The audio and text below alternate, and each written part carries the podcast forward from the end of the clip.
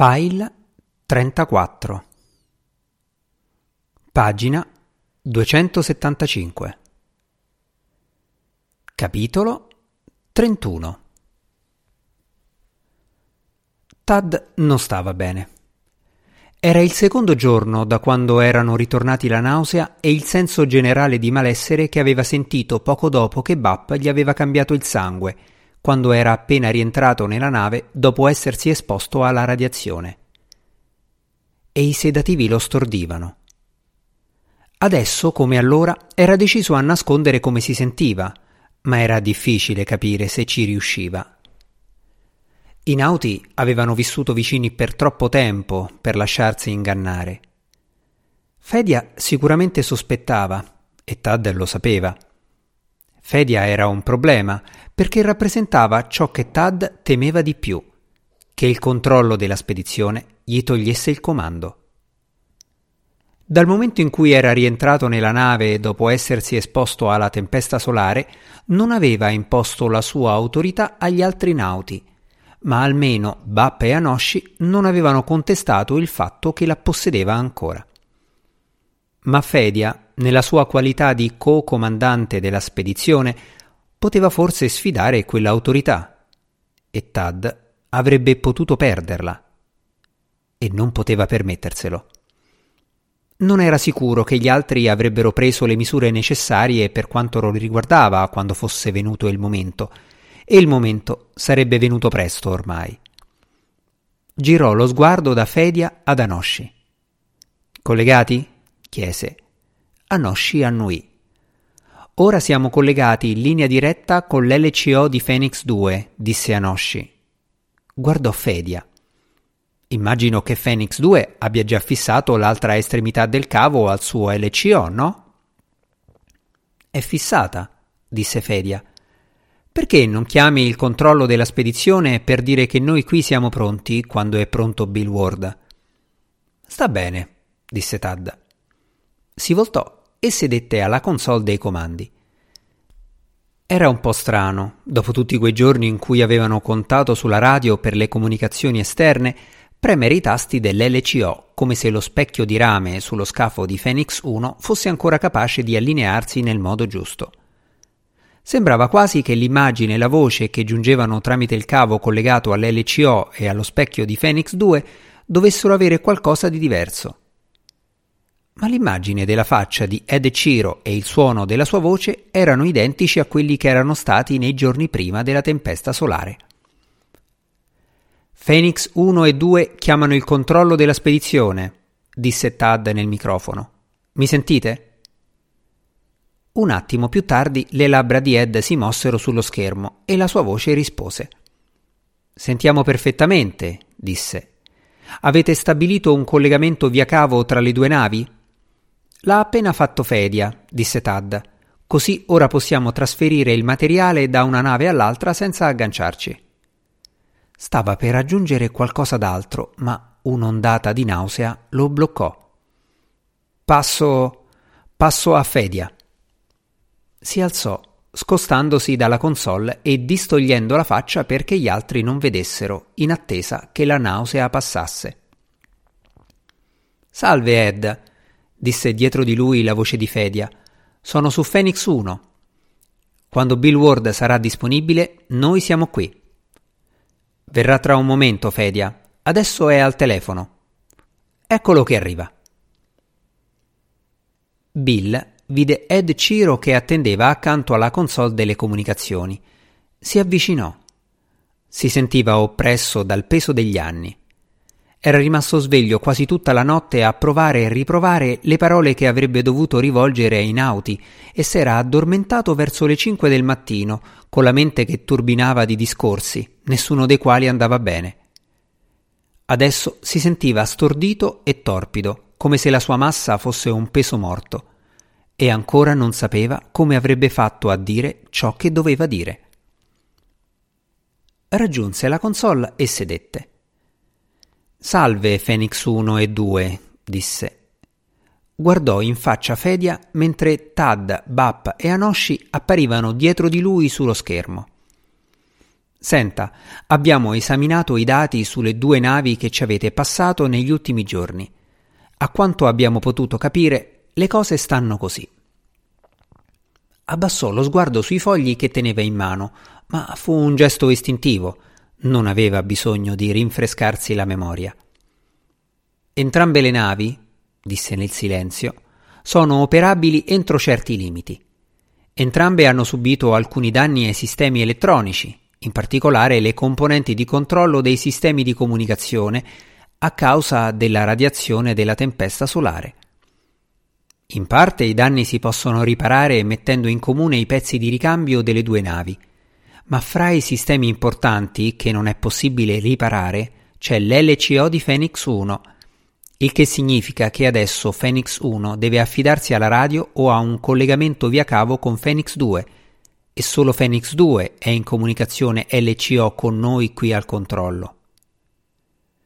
Inoltre c'è l'avaria dei motori principali del modulo shuttle di Phoenix 2. Solo due su cinque si accenderanno. Inoltre non potete sperare di riparare abbastanza bene i comandi attitudinali per riagganciare le due navi. È così? Attese. Una breve pausa prima che giungesse la risposta. È così, disse Fedia. Tad si avvicinò un poco come se le parole di Fedia gli avessero rammentato che era il comandante della spedizione. La faccia, sotto la luce dello schermo, era scarna, invecchiata. Bill distolse gli occhi da lui e riabbassò lo sguardo sui fogli che conosceva a memoria. Bene, continuò lentamente Bill. Secondo noi le possibilità sono queste. Ci sono due scelte pratiche. Una. Entrambe le navi possono continuare insieme la missione, ma restando disgiunte e portarsi in orbita intorno a Marte. Tuttavia, dato che due soli dei motori principali del modulo funzionano e ci sono gli altri danni, Phoenix 2 non potrà lasciare l'orbita di Marte e quindi al momento della partenza tutto il personale dovrà trasferirsi con le necessarie provviste a bordo di Phoenix 1 per rientrare con un'unica nave. Bill Ward tacque per lasciare ai nauti il tempo di assorbire ciò che aveva detto. Continui, disse bruscamente Tad. Due, proseguì Bill. Calcoleremo subito i dati per la retroaccensione ed entrambe le navi si porteranno in un'orbita di reinserimento verso la Terra, annullando questa spedizione e con la prospettiva di ripararle tutte e due quando saranno di nuovo in orbita di parcheggio e potrà essere scelta una nuova finestra di lancio per un secondo tentativo. Bill tacque di nuovo. Vi fu la breve pausa per la trasmissione e la risposta, poi tutte le figure sullo schermo si mossero leggermente. No, disse Fedia. Un momento, Fedia, disse Tad. Guardò verso Bill al di sopra della testa di Fedia. Sta dicendo che senza il minimo dubbio la spedizione verrà ripetuta quando le navi saranno riparate e si troveranno di nuovo in condizioni di ripartire? Naturalmente, senza il minimo dubbio, disse Bill. No, disse Bap, ha ragione Fedia. Non possiamo crederle, Bill, disse Tad cupamente non potrà riprodurre a volontà la situazione internazionale che ha reso possibile questa missione. Credo che intendiamo proseguire. Bill premette la schiena contro la spalliera della sedia. Immagino, disse assumendo di proposito un tono aspro. Sta bene, allora ascoltate. Qui c'è un vivo desiderio da parte dell'opinione pubblica di veder completata la missione e so benissimo che cosa preferite fare tutti voi. Ma avete due veicoli spaziali danneggiati e un membro dell'equipaggio sofferente. Noi qui dobbiamo pensare all'intera spedizione, all'intero programma spaziale, non soltanto a un singolo tentativo di arrivare alla meta. Francamente, saremmo tentati di lasciarvi rischiare se non ci fossero due considerazioni. Una Avete a bordo Tad che ha bisogno di un'assistenza medica la quale voi non potete dargli. 2. Non potete riagganciarvi. Non potete rischiare se non avete almeno un surrogato di gravità per il tempo del viaggio che ancora vi rimane. E vi rimangono ancora quasi tre anni. Perciò mi dispiace, signori, ma qui è stato deciso che la situazione attuale impone l'annullamento della missione. Quindi se voi incomincerete a prepararvi, noi calcoleremo i dati delle accensioni necessarie per inserirvi in un'orbita di rientro che vi porterà a rendezvous con la Terra fra circa 13 giorni. No, cominciò di nuovo Bap.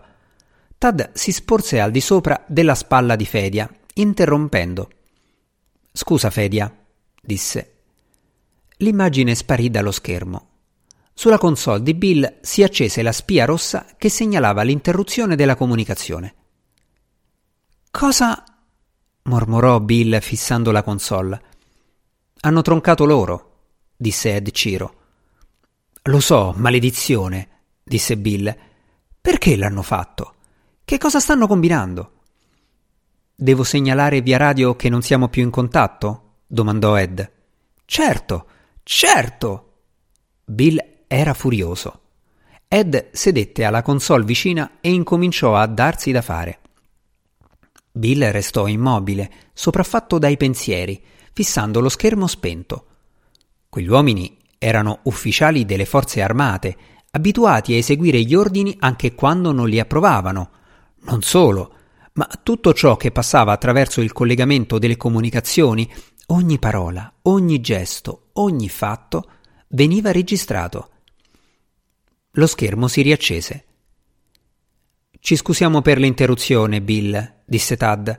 Mi ero appoggiato per sbaglio alla tastiera. Dunque, a che punto eravamo arrivati? Fra quanto potete preparare le due navi per l'accensione? chiese bruscamente Bill. Ecco, c'è un problema, rispose pensosamente Tad. Nessuno di loro, notò Bill, aveva cambiato posizione. Tad era ancora in piedi dietro Fedia, che era seduto alla console, ma tutti sembravano d'accordo per lasciare che fosse Tad a parlare. C'è un problema del quale non vi abbiamo ancora dato notizia. Phoenix 1 dovrà procedere a piccoli balzi. Non l'avevo registrato sul giornale di bordo con tutto quello che è successo, ma mentre io ero fuori, circa una settimana e mezzo fa, ho controllato i cavi dei comandi che vanno dal modulo della spedizione al modulo dello shuttle. Ero passato dal portello 4 e avevo tolto la schermatura dei cavi per controllare, lo schermo si è staccato ed è uscito dal portello ed io ero così intontito per il sonno perso che non ho neppure pensato all'eventualità di una tempesta solare e non sono riuscito ad agguantarlo in tempo. Perciò le connessioni sono rimaste senza schermatura durante la tempesta. Ieri sono sceso di nascosto a controllare prima che potessi alzarmi ufficialmente e sebbene i cinque motori dello shuttle di Phoenix 1 rispondano ancora ai comandi, c'è un guaio. Il motore direzionale non si bloccherà a dovere durante un'accensione. Se dovremo accendere i motori, l'ugello direzionale si sposterà dall'allineamento dovuto e noi ci allontaneremo dalla rotta. Ciò significa che l'unico modo sicuro per riportare Phoenix 1 nell'orbita terrestre non consisterà in un'unica accensione prolungata, ma in numerose, brevi accensioni ognuna delle quali dovrà essere corretta per compensare la deviazione dell'ugello avvenuta nell'accensione precedente, fino a stabilire la velocità e la direzione voluta. Tad si interruppe e trasse un profondo respiro. Lei capisce cosa significa, disse. Forse avremo bisogno di cinque o sei accensioni. Il controllo della spedizione dovrà calcolare una posizione nuova per Phoenix 1 dopo ogni accensione e darci i dati corretti per quella successiva. E l'unico modo in cui le informazioni per ogni accensione possono raggiungere Phoenix 1 è tramite l'LCO di Phoenix 2, che le passerà via radio a Phoenix 1. Bill restò immobile davanti allo schermo, più a lungo di quanto richiedesse il ritardo nella trasmissione. Quando riprese a parlare, la sua voce aveva un suono pesante ai suoi orecchi ed esprimeva ciò che tutti stavano pensando. Phoenix 2 non può inserirsi nell'orbita di rientro per la Terra con due soli motori. Appunto, disse Tad. Dovrà esserci un uomo a bordo di Phoenix 2 quando Phoenix 1 accende per trasmettere le informazioni del controllo della spedizione. Io. Bill lo fissò. Dietro Tad nessuno degli altri disse nulla, ma c'era un senso di negazione che si irradiava da loro così intenso che lo percepiva come una scarica elettrica. Lei sta male, disse Bill dopo un momento. Non è in condizioni di fare una cosa simile, anche se fossimo disposti a prenderla in considerazione. Sono in grado di farlo, disse Tad, ma sono il più sacrificabile. Ho assorbito una dose piuttosto pesante durante la tempesta. E c'è di più. Io sono un vero pilota di navi spaziali. L'unico a bordo, escluso Fedia. Posso accendere quei due motori dello shuttle per avvicinarmi il più possibile a un'orbita di rientro. Forse abbastanza perché qualche shuttle di supporto possa uscire a raggiungermi a suo tempo. Nessun altro, tranne Fedia, potrebbe sfruttare al massimo questa possibilità e avrete bisogno di lui a bordo di Phoenix 1 per fare in modo che la maggior parte dell'equipaggio arrivi a casa senza inconvenienti, nonostante quel motore d'assetto così poco affidabile. Bill era ancora immobile e li guardava attraverso lo schermo. Finalmente si sporse in avanti. Non posso acconsentire, assolutamente, disse. È logico, disse Tad ma vada a parlarne con il controllo della spedizione. Poi ci faccia sapere. Non sono preoccupato. Potete decidere in un unico senso, perché avete il dovere di salvare il maggior numero possibile di componenti della spedizione. Quindi discutetene e decidete. Ma non metteteci troppo tempo. Come ho detto, ora sono in buone condizioni, ma potrebbe non durare in eterno. Tad smise di parlare Bill rimase dov'era. Passo e chiudo, disse Tad. Bill si scosse. Passo e chiudo, ripeté con voce pesante. Su Phoenix 1 lo schermo si spense. Tad si appoggiò alla spalliera del sedile, accasciandosi leggermente. Sei un bugiardo, disse la voce di Bap accanto a lui. Stai molto peggio di quanto finga di stare, Tad. Vai all'inferno, disse gentilmente Tad senza voltarsi. Per un momento, stimolato dal dialogo con Bill Ward, aveva dimenticato come si sentiva, ma adesso il malessere lo riassaliva. Chiuse gli occhi, lasciando che quella sensazione sgradevole gli scorresse nel corpo e nelle membra. Andate all'inferno tutti quanti. È a terra che dovranno decidere e, come ho detto, non hanno scelta. Comunque, disse Anoshi, io vado immediatamente a controllare quel motore per vedere se è davvero danneggiato come hai detto tu. Vai pure, disse Tad, e vedrai, è come ho detto io. Comunque guarda quanto vuoi, non farà nessuna differenza. Il telefono squillò nel buio. Per un momento Jens rimase sdraiato nel letto ad ascoltarlo.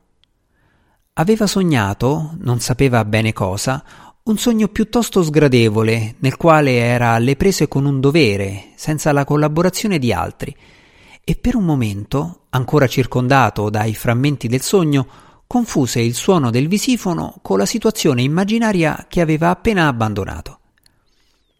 Poi si svegliò completamente e cercò l'apparecchio a tentoni nel buio e finalmente trovò il tasto e lo premette. Lo schermo si accese e mostrò la faccia di Bill Ward. Mr. Willy? disse Bill socchiudendo gli occhi. Sto parlando con Mr. Willy? Non vedo nessuna immagine. Sta parlando con me, disse Jens con voce impastata. Si sollevò su un gomito e accese la lampada sul comodino. Ah, ecco, disse Bill. Mi dispiace disturbarla alle quattro del mattino ma è successo qualcosa di importante per la spedizione e ho bisogno del suo aiuto. Il mio aiuto. Ancora intontito dal sonno, Jens esaminò quelle parole cercando di ricavarne un senso, ma senza riuscirci. Io? Che cosa posso fare? Sono nell'atrio, qui nel suo albergo, disse Bill. Posso salire a parlarle? L'agente della sicurezza dice che prima devo avere il suo benestare. Me lo passi. Jens sbadigliò. Sullo schermo apparve una faccia che non conosceva. Tutto in regola, disse Jens. Si tratta di Mr. Ward e può credere ai documenti che le ha mostrato. Lo lasci salire. Sta bene, Mr. Willy. La faccia della gente sparì. Lo schermo si spense. Jens staccò il visifono, si alzò dal letto e indossò una vestaglia. Pochi minuti dopo suonò il campanello del suo appartamento. Andò ad aprire e fece entrare Bill Ward, ringraziando la gente che l'aveva accompagnato. Cosa posso fare per lei? chiese Jens richiudendo la porta. Posso ordinare un caffè? O forse preferisce qualcosa d'altro? Niente, grazie, disse Bill sedendo su una poltrona mentre Jens prendeva posto di fronte a lui. Bill tamburellò le dita sul tavolino. Sì, un drink. Caffè per me, disse Jens. Si girò verso il visifono e chiamò il servizio in camera. Gli rispose una voce lenta, un altro agente della sicurezza, dato che il personale regolare del servizio in camera era ormai a letto da un pezzo. Qui Jens Willy, disse Jens. Scusi se la disturbo, ma ho ricevuto una visita inaspettata per una questione urgente. C'è per caso un po' di caffè disponibile? Sì, signore, rispose l'agente. Glielo mando su subito. Per quante persone? Basterà una tazza. Manderò una tazza e una caffettiera, disse la voce. Non occorre altro? Vuole qualche sandwich? No, grazie, solo il caffè. E grazie di nuovo. Arrivederci. Arrivederci, signore. Jens tolse la comunicazione e si rivolse di nuovo a Bill. Non capisco, disse. Ha bisogno del mio aiuto per qualcosa che riguarda la spedizione. Una paura improvvisa l'assalì. La scacciò, si alzò con uno sforzo e andò al piccolo bar nell'angolo del salotto. Barbon? chiese. Soda? Acqua, rispose la voce di Bill Ward alle sue spalle. Non sapevo a chi rivolgermi, a parte lei. Ho appena parlato con i nauti all'LCO. Ho dovuto dar loro la notizia che abbiamo deciso di annullare la spedizione. Annullarla. Le mani si strinsero intorno al bicchiere con il barbon e il ghiaccio in cui stava per versare l'acqua. Annullare questo tentativo, disse Bill solennemente. Dobbiamo recuperare i veicoli, togliere Tad dal programma e riparare i danni. Poi, non appena sarà possibile, fissare un'altra data. Ovviamente li faremo ripartire. Jens mosse le mani con uno sforzo versò l'acqua nel bicchiere e lo portò a Bill Ward. Sedette di fronte a lui. Cercò gli occhi dell'altro e all'improvviso vi lesse una supplica silenziosa, quasi umile. Forse non sarà facile far ripartire la spedizione per la seconda volta, disse lentamente Jens, almeno per via delle complicazioni politiche. È. è assurdo, disse Bill. La sua voce divenne più ferma. Assurdo. Abbiamo già l'hardware e ci sono finestre disponibili per tutti i prossimi due anni. Naturalmente l'opinione pubblica resterà delusa. Sono rimasti delusi anche i nauti. Anzi, è per questo che sono qui. Il suo tono ridivenne insicuro. Trangugiò un paio di sorsi. Non dovrei farlo, disse avvilito. Dovrei agire attraverso i canali ufficiali, ma a Tad e agli altri l'idea di annullare la missione non va giù. Bene, disse Jens.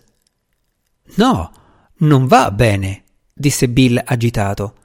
Abbiamo un programma spaziale che è ben più ampio di questa spedizione. Non so, ho avuto l'impressione. Ecco, Lasci che le parli della conversazione che ho avuto con loro. Vede, disse quando ebbe terminato, è la cosa più assurda del mondo. Forse è soltanto uno scherzo della mia immaginazione, ma non posso fare a meno di temere che cerchino di fare qualcosa, qualcosa che danneggerebbe davvero il programma, perché tengono troppo a continuare. Ho pensato che fosse doveroso passar parola a... a chi deve sapere. Vuol dire il presidente. Sì. Bill annuì. Il ghiaccio tintinnò nel bicchiere. Che cosa potrebbe fare? chiese Jens. Non lo so, non riesco a immaginarlo, disse Bill, ma anche se è la probabilità più remota di questo mondo, abbiamo lottato tutti questi anni per tener vivo il programma. Comunque ho pensato che lei potesse far passare parola, senza chiasso, così, per ogni eventualità. Jens annuì. Bene, questo posso farlo, disse. Voglio dire subito, continuò Bill fissandolo. Subito, immediatamente. È molto tardi per chiamare Washington. Lo so, disse Bill. Tuttavia penso. so che bisogna farlo. Jens annuì, soppesando cautamente l'esigenza che Bill aveva esposto contro il prezzo che quella chiamata avrebbe potuto costargli. D'accordo. Jens impiegò qualche minuto per mettersi in contatto con Selden Rete a casa sua. Scusa se ti chiamo a quest'ora, Sel, disse, ma è successo qualcosa. Quando ebbe finito, vi fu un breve silenzio. Finalmente Selden parlò. Restate lì, disse. Tu e Ward dovete restare dove siete. Nella tua stanza d'albergo, giusto, Jens? Ti richiamerò. Non andate da nessuna parte prima che mi rifaccia vivo. Potrei impiegare due minuti come dieci ore, ma non muovetevi. Tolse la comunicazione. Io non posso stare qui dieci ore, disse Bill frastornato. Non ci vorrà tanto, disse Jens. Fanzone è a Washington e Sell può raggiungerlo per visifono in tre minuti se vuole. Stia tranquillo. Beva ancora qualcosa. No. Beh, sì, disse Bill. Jens si alzò, prese il bicchiere dell'altro e andò al bar. Aveva preparato il drink e stava per portarlo a Ward quando l'apparecchio squillò. Jens lasciò in fretta il bar posò il bicchiere davanti a Bill e attivò l'apparecchio. Il viso di Selden Rete riempì lo schermo. Vuole parlare con tutti e due faccia a faccia, e immediatamente, disse Selden. Ho già dato disposizioni. Ora scendete e uscite dall'albergo. Deve esserci già una macchina ad attendervi per condurvi all'aeroporto. Pagina 285